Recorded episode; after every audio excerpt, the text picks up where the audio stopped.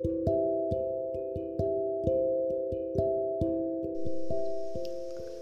はようございます。お元気でしょうか？今日の聖書の時間となりました。今日の聖書の箇所は旧約聖書新明記8章6節。新明記8章の6節でございます。お読みいたします。あなたの神主の命令を守って主の道に歩み主を恐れなさい。神様は荒野で40年間訓練を施しました。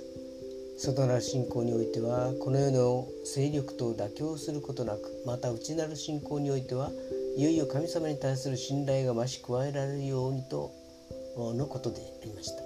神様の熱き願いだったのです。それは新明記8章の3節。人は死の御口から出る全ての言葉で生きるということをあなたに分からせるためであっ今日も主の御言葉に聞くことができますようにそれでは今日という一日が皆さんにとって良き一日でありますように。よッしーでした。